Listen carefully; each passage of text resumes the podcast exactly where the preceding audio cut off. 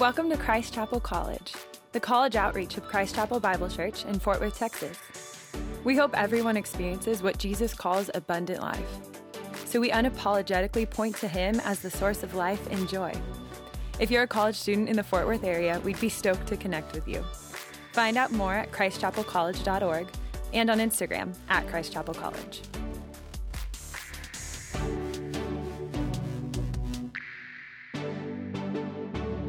Hey, good morning. Love that you guys are here. Really do. One of my favorite moments in the entire week is this. Specifically getting to worship with you guys, getting to be in this room and be alongside a bunch of other people who, if you are in Christ, are filled with the Holy Spirit, proclaiming what is true, proclaiming that He is holy, proclaiming that He is good. And here's where it takes me. Romans chapter 8, Paul says this. He says, "For all who are led by the Spirit of God are sons and daughters of God. For you did not receive a spirit of slavery in which to fall back into fear, but you have received a spirit of adoption as sons and daughters, by which we cry, 'Abba, Father.'" And I love the fact that we have a room full of people who, not because we've got it all together, not because we're good enough, holy enough, churchy enough, Christian enough, but because we're His, who have said yes to Him, are His. We are filled with the Spirit, and we get to say, "You are holy, you are good," and we've been given His Spirit, which allows us to approach Him as Abba, Father, which is this such term of intimacy. Really are glad you're here. My name is Ben. I'm one of the pastors here. If I haven't gotten a chance to meet you, I love that you're here and love that you're worshiping with us. We, in this ministry, usually go through books of the Bible. And so we just finished the book of Hebrews. We finished it right before spring break. And so from there now, we've started today a 3-week series on anxiety. And we've started a series on anxiety because in probably my entire time in ministry, at least vocational ministry, I've never seen anything like what I feel like even pastorally I've seen within the last year or two, with the wave of anxiety that it feels like our people, college, young married couples, young adults, post-college, people that I walk with just feel like they're drowning in anxiety. And we, even as a staff, have wrestled with it, and even me on this stage have wrestled with, okay, what is this, God, and where is it coming from, and what do we do with this, and where is freedom from this come from? And so we're going to spend 3 weeks, this week and 2 more weeks, diving into what this book, which we believe, has to say about it. And it has a ton to say about it, honestly. We're going to probably just scratch the surface in these 3 weeks, because this book talks a lot about anxiety, talks a lot about fear. And so that's where we're going. This idea that Nathan and Sid shared, we believe we are broken people. We do. We believe we're broken people, and that's not something we hide. That's something that we even see Paul boast in his weakness. And he says, "Hey, man, I don't have it all together, but he does, and He is working in our weakness and in our brokenness." And that's really important for us to hold on to. We're broken, but we also believe we don't stay there. We believe in a God who restores and redeems broken people and broken things. My life is a testament to that. That I don't have to come in here and fake it and pretend like I've arrived and pretend like I don't struggle with anything. I don't have to wear a mask. You don't have to come in here and pretend that you got all the church answers. You get to come in here as you are, with a God who meets you there, but also His role, what He does is He takes broken things and restores them. And so that is so much at the core of what we're going to be talking about, even with anxiety. And let me say right off the bat, kind of preview where I'm going. Today, this sermon, we're going to really talk about what it is, where it comes from. This isn't going to be a sermon where we give you a quick fix, just flip this light switch, and then all of a sudden anxiety is gone. Here's 7 steps to never be anxious again. That's not where the sermon series is going, because I think it's a much deeper, more thoughtful, more sensitive subject to tackle. And so we're going to look at what are we supposed to do with it and where does it come from. The definition of anxiety, at least the one we're kind of working from right now, it's really wordy, but stay with me here. Anxiety is a spectrum of subconscious fear and worry that can then manifest itself in various levels of stress, and then even to being just incapacitated, right? But this is what the idea of anxiety can become. This subconscious thing that isn't just fear, right? Fear is something different. This is an anxiety that then can become overwhelming or anywhere in there. And one of the things I want you to really hold on to is the idea that we believe it's a spectrum. We think, social scientists would say that too, that there are people in this room who your anxiety might look like, being worried the night before a test. You got a big test the next day, and you feel some anxiety about that big test because of the circumstances. Whereas someone else on that spectrum, right, there's that, or you've got to present a paper in class or present a project, and there's a level of anxiety connected to that. Or there are those of us in this room, absolutely, who anxiety looks like a panic attack, looks like fear that we don't even know where it comes from, but a debilitating, paralyzing attack where it feels like we are going to die. And to see that in our people and anywhere in between there. And you might be someone who slides back and forth on that scale. It's a really tricky thing, but we want to define it properly. Anxiety disorder is the leading disorder of mental illness that's treated and tackled and diagnosed in our country. It's common. And yet I think we love to pretend and love to hide that we don't struggle. We're okay with hearing about someone else's, but I think oftentimes it's really difficult for us to be honest with the fact that, man, this is something that touches just about, at some level on that spectrum, everyone in this room and everyone watching. We see it even in Scripture, right? It's common in Scripture. We see godly, biblical men and women, Moses, King David, Job suffered immensely and then was just buried and broken by his anxiety connected to the circumstances of his suffering. Elijah, who in his anxiety basically flees the mission that God has said and just says, I just can't handle it anymore, and cracks under that. Jonah, even Martha in the New Testament, who is just trying to go and perform, even her. And we see Jesus. We see Jesus himself experience anxiety. In the garden, before Jesus is arrested, before he's crucified, Scripture talks about he sweats blood because he knows the night of his arrest, he knows what's coming. He knows the weight that he will bear for the sins of the world and the suffering he's about to endure. Now, anxiety, we don't believe, is a sin inherently, right? If you have anxiety, if you struggle with anxiety, that doesn't mean, oh, you're in sin. But we do believe it can become this really unhealthy thing, and you see that. A simpler working definition than that, probably an oversimplified definition, but really something to hold on to for this sermon is really the lack of confidence, right? It's an extreme lack of confidence. It's this idea inside our heads that we say, I can't do this. Whether that's I can't keep breathing and our panic attack is so severe that we feel like we can't do anything. It's an anxiety that says, I can't get out of bed and face this day. It's an anxiety that says, I can't walk across the room and start this conversation, or I can't finish this paper, or I can't. That idea, that lack of confidence, that's much more than confidence. It's something much deeper, and it's something much more intrinsic in us, that anxiety paralyzes us with this fear of, I can't do this. And here's the thing, that's not an inherently bad thing. It's not an inherently bad thing. In fact, I think it's actually a God-designed wiring that has gone awry. Let me give you some examples. I went to Florida. This was years ago. I went to Florida with some buddies, and we saw, no joke, an alligator on the side of the road. I'm in the car with a bunch of guys. It might have been a crocodile. I don't know animals. It was either an alligator or a crocodile, one of the two. And so we did what any car full of young men would do. We pulled over immediately so that we could try to touch the alligator or crocodile. And I was bet $50 to touch him on the nose, right? So obviously, I'm going to try to do that. I did not get my $50 that day. I did not touch the alligator or crocodile on the nose that day because I had an overwhelming anxiety of like, wait, maybe I shouldn't do this. I enjoy my hands. I don't want to be, you're a part of that Christ Chapel College ministry. Yeah, that's that ministry with the like one-handed pastor. Yeah.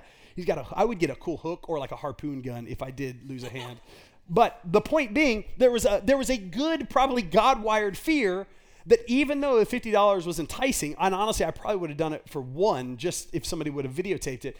But I was like, I can't do this. I can't do this. I shouldn't do this, right? Even bungee jumping. The first time I ever went bungee jumping, right? I got in a cage. It was one of those ones that like they put you in the cage and it's a crane and they take you up really high. So I'm in a cage with some other stranger I just met who secured a bunch of stuff to my feet, theoretically, and he takes me all the way up to the top and then they open the door to the cage and then I'm just supposed to jump out. I mean, there is an anxiety that becomes almost overwhelming to the point you get to the edge of that cage and then you're supposed to just jump out. And I remember the anxious feeling.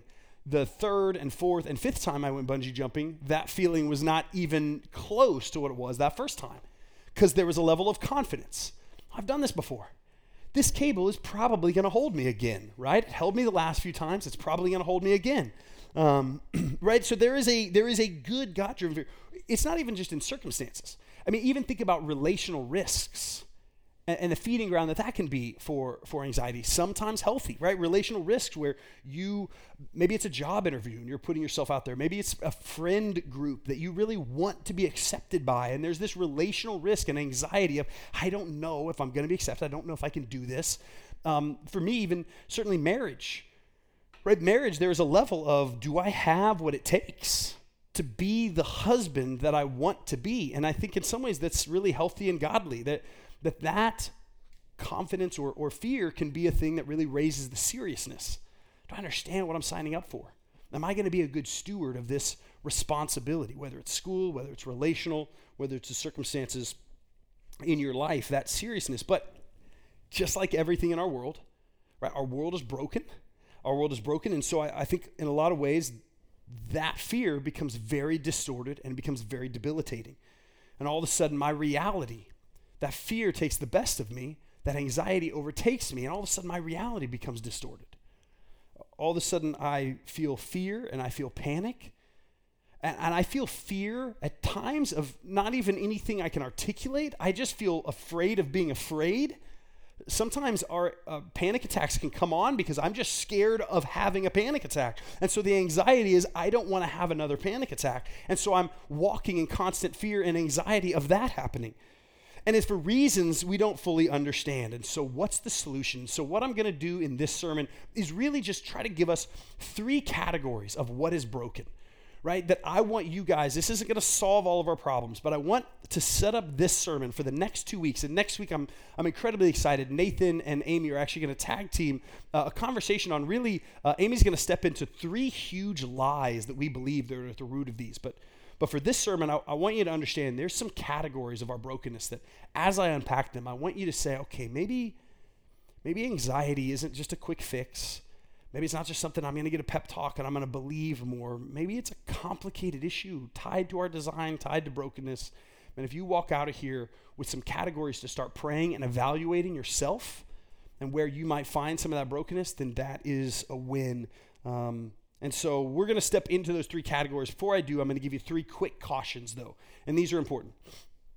Because as we explore freedom from anxiety, here's some cautions that are easy to step into, and I want us to avoid them. The first one is I want us to avoid the just stop it model of fixing our anxiety, right? Avoid the just stop it model of fixing our anxiety. And here's what I mean by that. There was actually this comedian who did a skit a long time ago where he played a psychiatrist, and a woman came into his office and she has all this baggage and all these different fears and all these different kinds of fears. And basically he charged her to whenever she would say a fear, he would just yell at her, stop it. That was this whole counseling practice. He would just yell at her, stop it, stop it, stop it. And then she paid him and she was done. And I think we do that all the time. I think there is something inherently in us where when we feel broken, when we feel like there's something that we can't fix, so often we just say, I'm going to grit my teeth and I'm just going to be better. I'm just going to suck it up and I'm going to cover it up and I'm going to push it down and I'm just going to pull myself up by the bootstraps would be the expression. I'm just going to keep moving. And we don't actually deal with it. We don't resolve. We don't identify, like this sermon hopefully will challenge some of us, what category, where's this coming from? We just say, okay, I'm just going to stop it. Or even that's the counsel we give other people. Well, just stop being anxious. And that's a massively oversimplified solution. The second caution, quickly, I want to give you is to avoid over-spiritualizing anxiety. And this is important. I don't even know. In fact, I know. I don't agree with the word over-spiritualization, to be honest. I believe in a God who is over all things. I believe in a God who controls all things. I believe in a God who is sovereign, right? And so the idea of something being over-spiritualized is almost a derogatory statement. I don't know that I agree with that.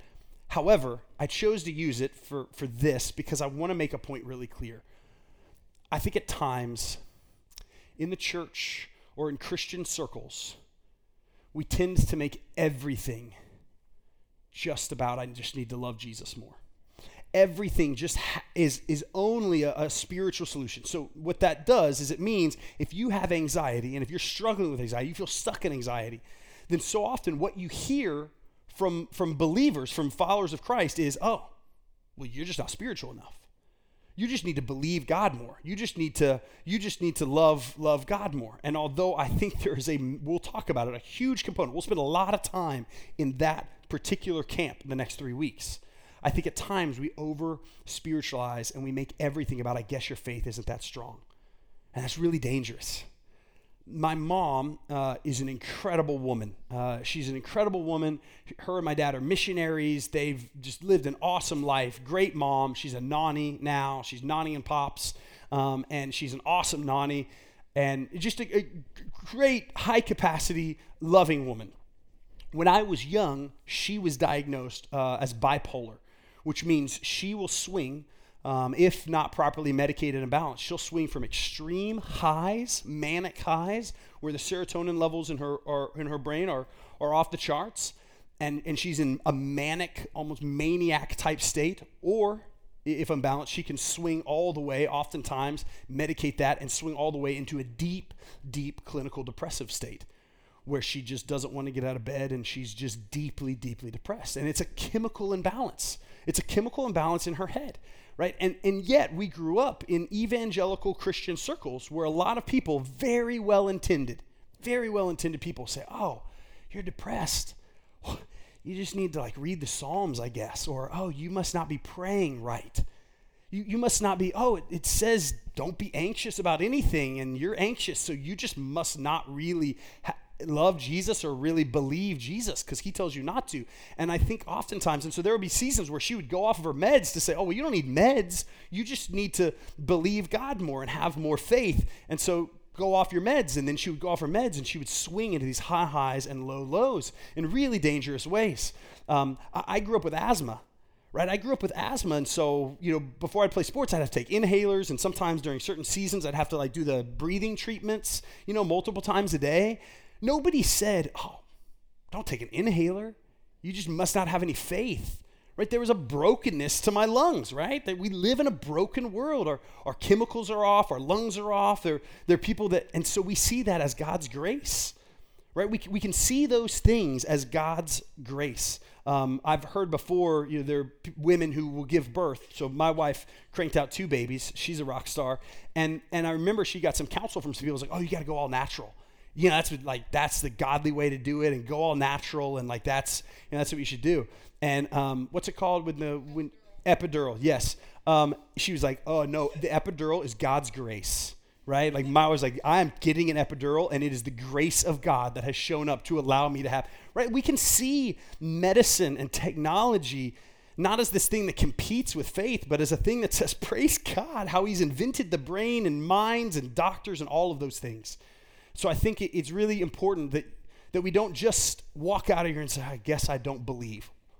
Unapologetically, guys, we're going to talk a lot about the spiritual roots that are broken, without a doubt, in the 3 weeks that we're talking about that. We're going to talk a disproportionate amount about the spiritual roots and how, when they're healthy, other things can be healthy. But I don't want you to walk out of here and say, well, I guess I shouldn't ever see a doctor about some of these things, okay? It's important that you hear that and that you're cautious there. And then the other thing is, I think it's also important that we don't over-medicate our anxiety. Over-medicating is equally a thing. We live in a culture now, if you swing the other way, to say there's a pill for that, right? I'm anxious, I'm sad, I'm depressed, I'm whatever it is, I could probably get a doctor to write me a prescription for that. I have a hard time concentrating, whatever it is, there's a pill for that I can get, that I can take, and I think that can be equally as dangerous, right? That can be equally as unhealthy because we're only covering up symptoms and not dealing with anything root in anxiety or depression or any of those things. We're just covering up and medicating symptoms, and so that can be dangerous, all right? However, I'm a pastor, and so I'm never going to give you advice on your medicine, right? Because I'm not an MD, and I'm not going to pretend to be, and we as a ministry aren't, but we want to leave that lane there for people, but also caution them. We live in a world that I read a ton of books in the last 3-4 weeks on anxiety, and most of them were by non-believers who just had such amazing contributions to the science behind the brain and emotions and trauma in some incredible ways. But I would read these books and I was like, man, they're missing, that they are trying to solve a problem and they don't have all the tools. They don't have Jesus. They've got a lot to contribute in science and medicine, but they don't have all of it. But they could easily just over-medicate. Okay, so here we go. The three categories that I really want you to be praying through and thinking through and evaluating, okay, where might some of this anxiety be coming from in these categories or in somebody you know or love to be able to counsel them. You'll see these categories kind of feed each other and feed off each other. What's broken, right? This idea of what's broken. The first one is what's broken is the world around us, right? Without a doubt, there is a brokenness in the world around us, right? There's expectations that you guys live in that are not healthy expectations that are placed on you by the world and by the culture, right? If you're in college, right, there is an extreme pressure in college that isn't all bad, it isn't evil, but there is a standard of quality of life that you're supposed to live and you're supposed to achieve. Things like, well, man, if I fail, right? If you don't fully succeed at everything, well, then that makes you a failure. That's going to shape your identity, your worth, and your value. If you feel like you're too far gone, there's these lies that tie into that. Our culture says, man, ladies, so often there's a culture in young adult culture where, man, if you don't have a ring by spring, then there's a good chance you're going to become a lonely cat lady and just have cats your whole life, right? And there's this like anxiety that gets placed on us of all of these things I've got to do and men, the job interviews and the internships you need to get and all of these things which aren't bad, but they become this world that we live in that is valuing something different than where God says your ultimate stability and confidence and worth and validation comes from. And so we've got all these roots trying to find them in things that will never actually nourish the plant. Romans 12:2. I love this. Romans 12:2 says, do not be conformed to the world, but be transformed by the renewal of your mind, that by testing you may discern what is the will of God, what is good and what is acceptable and what is perfect. There's a level to the brokenness we live in, to the world that you live in, that's telling you this is what you need to do, this is what you need to achieve, this is what you need to have, this is what you need to look like, this is what you need to weigh, this is how pretty you need to be, this is how accepted you need to be, this is how successful you need to be. And Paul in Romans 2 says, stop. The patterns, the NIV says, no longer conform to the patterns of this world, right? The world is telling you these things that we've got to repent from and say, I need to renew my mind. That's hard. Because we want to reach outside of what we control, and we want to control those things. There's a chart that I've often seen used in this, and in it, so go with me here. God's domain is the gray, right? And the circle is our domain. Obviously, God's domain is, we're going to say, much larger than those screens, but we didn't have larger screens, and so we'll just say that's infinitely expands, meaning what God is in control of, right? The domain that our God can control is all of life, right? And then what we can control, our domain, is what's in that circle, meaning the things that we're responsible for. You had the ability to get up and get dressed and go to church today. That was a choice that you made to come to this outreach this morning. You had this choice to get up and say, I'm going to come, I'm going to worship at the college service this morning. Right? Because that was in your domain. You have been made steward of certain projects and work and maybe responsibilities that you can control and you can step into and you can function responsibly with. And so in your domain, your role is to obey, right? What God has given you to be steward over, you, in line with God's word, say, I want to obey you. I want to do what's right. I want to function well and be responsible, and I'm going to obey you with these things, right? And I'm going to bring you glory with these things. What we want to do so often is we want to expand our domain. The things we can't control, the things that are outside of our control, we spend so much time and drive so much anxiety trying to say, I want to control that, and I want to control this, and I want over here, and things that you have no power to control. And we become twisted with anxiety because we're trying to control things we can't control. And God says the things outside of your control, your role is to trust. Your role is to trust the things that you can't control, to trust that God has those things. And that is something that we do the rest of our life. That is a muscle that we build the rest of our life. Now, if you get married or if you're in this room and you are married, right, that is such an exercise of I can't control my wife, she can't control me, right? I might try to, and she might try to, but what? No, all I can control is myself. And so you'll see marriages that get really sideways because they're trying to step out rather than trusting. Okay, you've got to work on your stuff, and I'm going to work on my stuff. I'm going to trust God, and I'm going to pray, and I'm going to do what I can, but the areas I can't, I'm going to let go. Right? When you have kids one day, oh my gosh, you totally can't control them, but you want to, and you want to shape them, and you want to protect them, but you can't do those things. It is muscle that you will develop the rest of your life, that you've got to identify, okay, the things out of my control, how do I let them go? Because the world around us, the broken world around you tells you got to control everything. You got to get in line. You got to be able to do that. There is not just broken standards in the world around us. I wish that's all it was. There's also just sin and the effects of sin and how the effects of sin warps us, how it produces trauma in our life. Maybe you've experienced brokenness, and from that brokenness are struggling with anxiety because of consequences from sin that you've stepped into, things that you've done that you either haven't been able to heal from or you haven't brought it into the light and confessed it and walked out what it looks like to find healing from those things. Things you've done, but also things that have been done to you, right? We live in such a broken world. So there's a lot of stuff that isn't even your fault, you know? Stuff that you didn't ask for, stuff that you didn't want. There's a hand that you got dealt, circumstances that happened to you that now you carry the weight of. And I have to figure out, what do I do with this thing I can't control? What do I do with this thing that's happened to me? How do I find healing for this? How do I deal with this? That's a category that's broken. The world around us, the things we've done, the things that have been done to us, the standard of the world around us that we've got to evaluate. God, would you reveal to me some things that maybe are unresolved, unconfessed, unshared, unprocessed, so that, Lord, as I want to grow in healing, Lord, would you bring these things up? Would you help me process them? A whole nother category of brokenness that I think is directly fed from category one is category two, which is our minds and our bodies. Our minds and our bodies...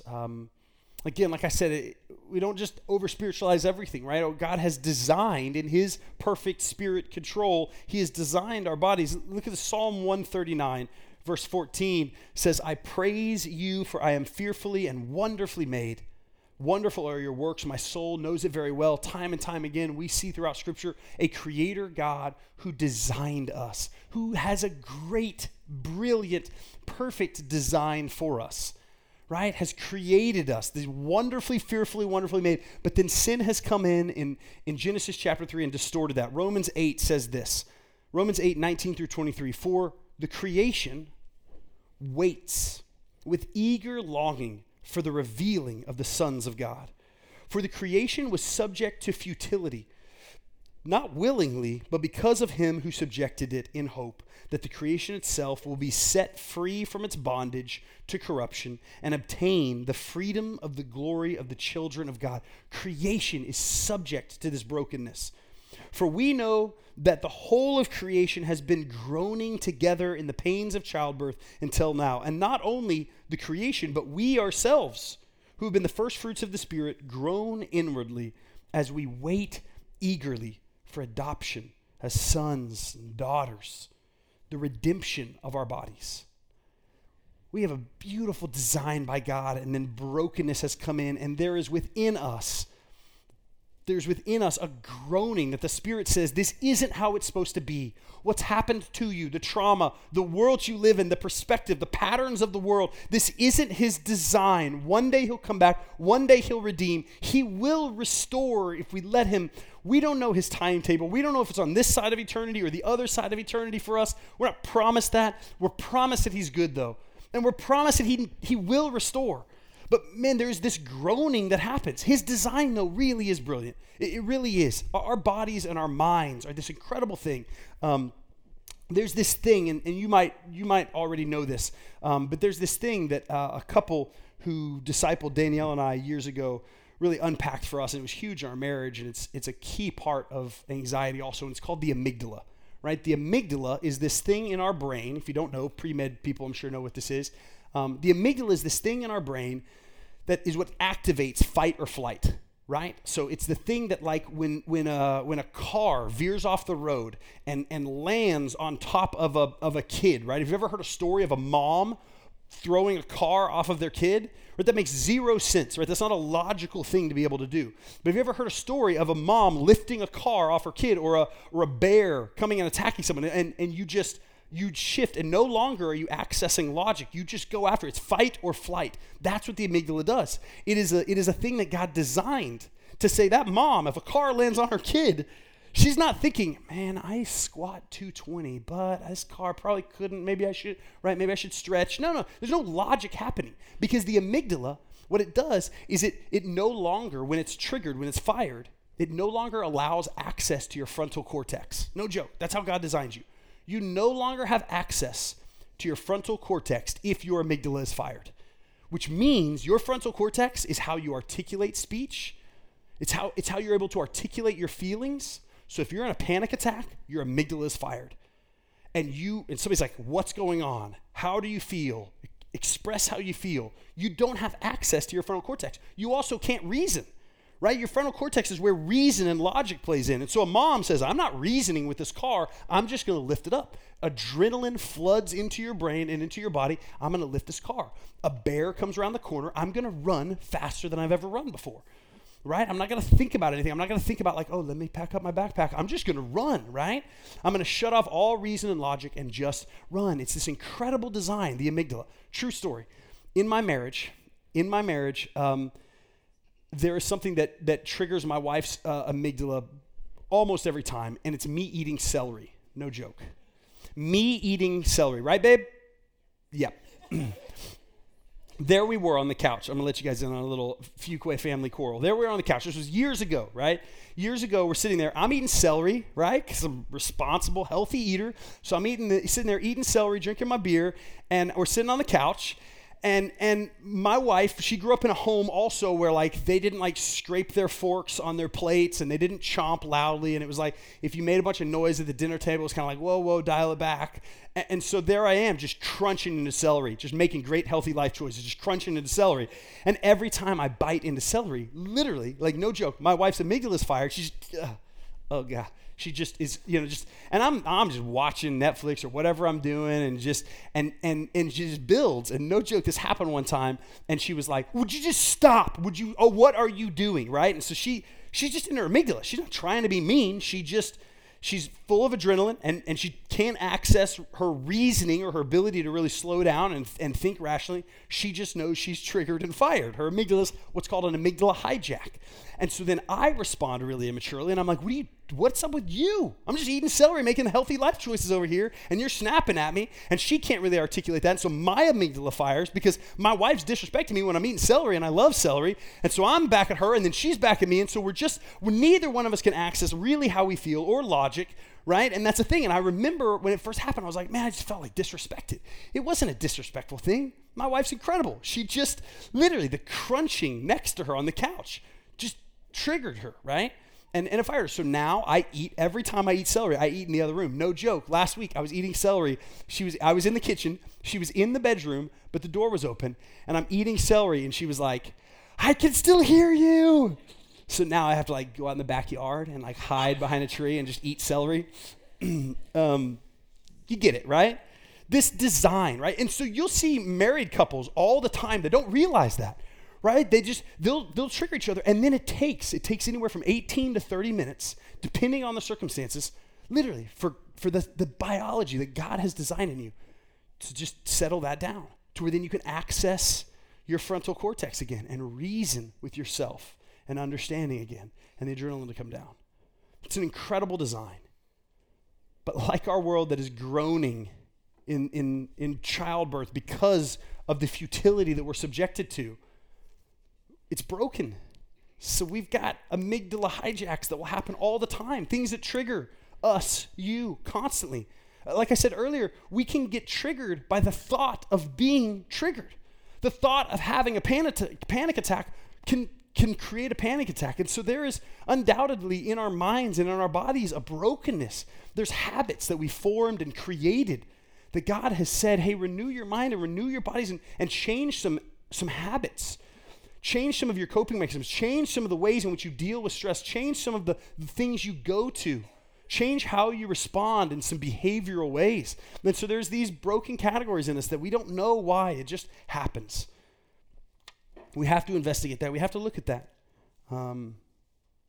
Last one is this. The last category of really where I want us to kind of start this conversation for the rest of the series is a category of brokenness that's not just the world around us, unbelievably broken and anxiety-producing, not just our minds and our bodies that have gotten hijacked, have created really bad patterns of how we relate to each other, but it's also our faith, right? There's a brokenness in our faith and in our relationship with God that obviously here as a ministry, we can't ignore that. We can't avoid that. And this book is packed. God's word is packed with how do we find healing for that?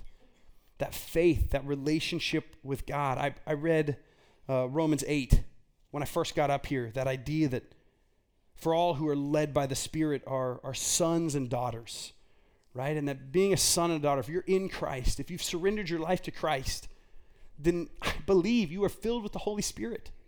You're filled with the Holy Spirit, so you can't just grit your teeth and do better. You're filled with the Holy Spirit that is doing the work of renewing your mind if you'll allow and submit to that Holy Spirit. And renewing our bodies and focusing us. But so often that relationship becomes broken, but we are given this spirit in which no longer is a spirit of slavery unto fear, but Romans 8 says a spirit of adoption by which we cry, Abba, Father. Abba, this incredibly intimate word, functionally daddy, that I can crawl into the lap of a holy God who is in control, who does know what's best, who can calm the storms. My son Charlie, actually last night, he got up out of bed pretty late, and I was at the kitchen island. I was up working on some stuff, and so he came out of his bedroom, and man, my boys are awesome. But he had had a bad dream, and so he came over and was so sweet, but you could just tell he was kind of shaken. And this happens every once in a while. And he came up and he wanted some water, and he just was visibly shaken. And then we have a routine when that happens of, Dad, will you come back and lay down with me for a little bit? And I always do. I don't just say, oh, get back in there. You have 6 more hours to sleep. I go back in there. And I go back in there and like clockwork, man, he lays down. And then I lay down in the bed next to him just to get to be with him, just to get to be present with him. And man, when I'm laying there next to him, he is out like a light. He is out like a light. If I just send him back in the room without me, no, just go back to sleep. He'll come back out 10 minutes later, 15 minutes later. I go back down there and I'm just present with him as his father. And he knows, okay, he's an 8-year-old. He knows, okay, my dad's got this. My dad's got this. Man, we have a faith and a relationship with God that should produce a confidence in us. Abba, Father, I have a spirit that cries out, you are my father, you are my dad. I can crawl in your lap where it's safe.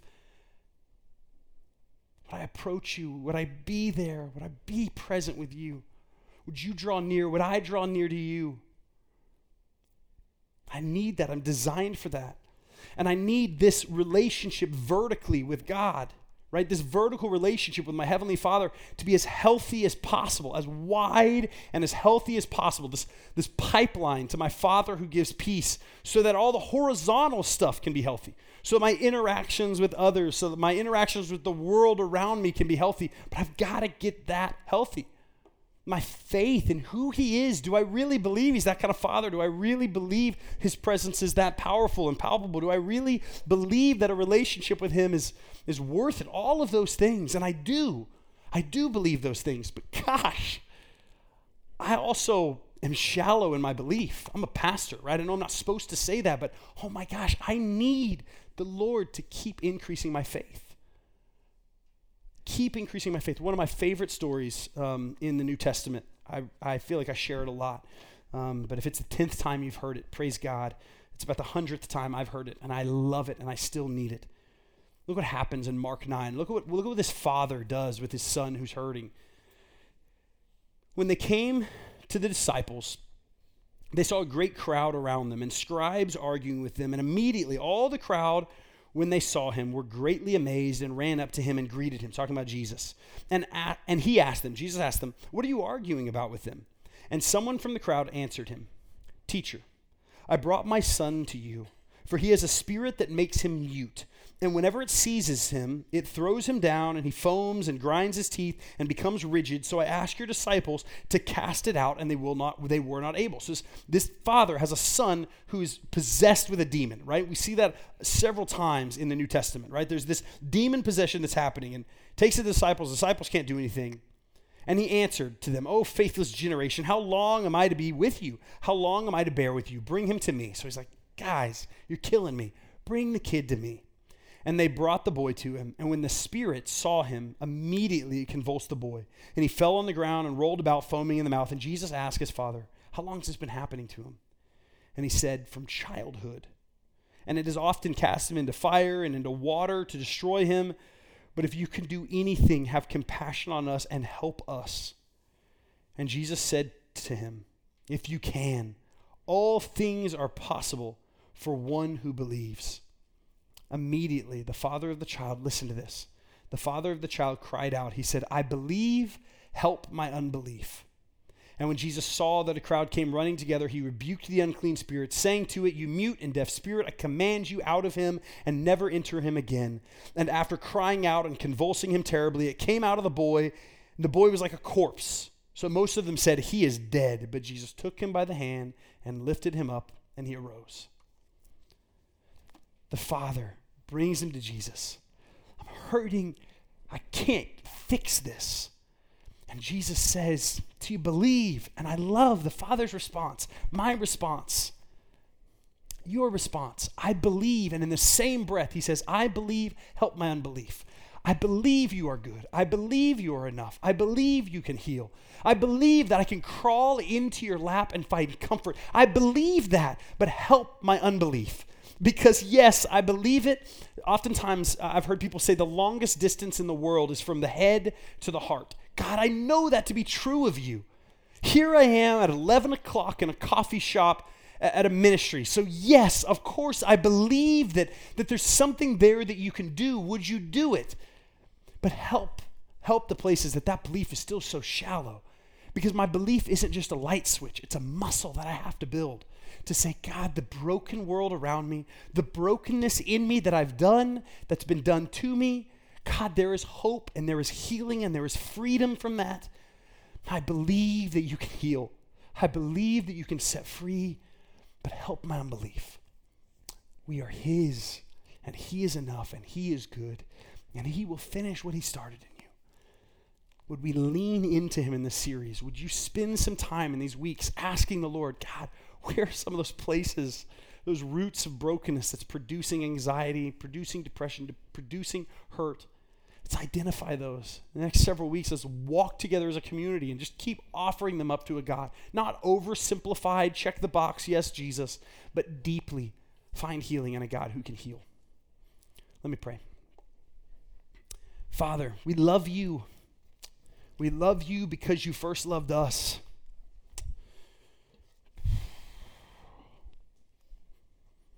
And you don't leave us. You don't abandon us.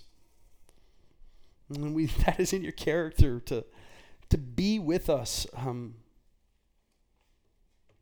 I am reminded of a story in the Old Testament. The song we're about to sing, it reminds us of this story of these three men who lived in a world that was so broken, didn't have anything to do with you, a culture that hated you, God. But these three men, they loved you and they kept their eyes fixed on you and focused on you, and ultimately they were condemned to death because they just wanted you, and so they were thrown into this furnace to be punished, to be killed. And God, in Scripture, you show us that you were in the fire with them. You were in that fire with them. You didn't leave them. You didn't abandon them. You protected them. And they even said, even if we die, God's still good.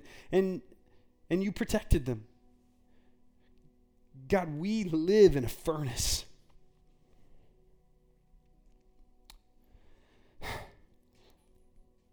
some of the things that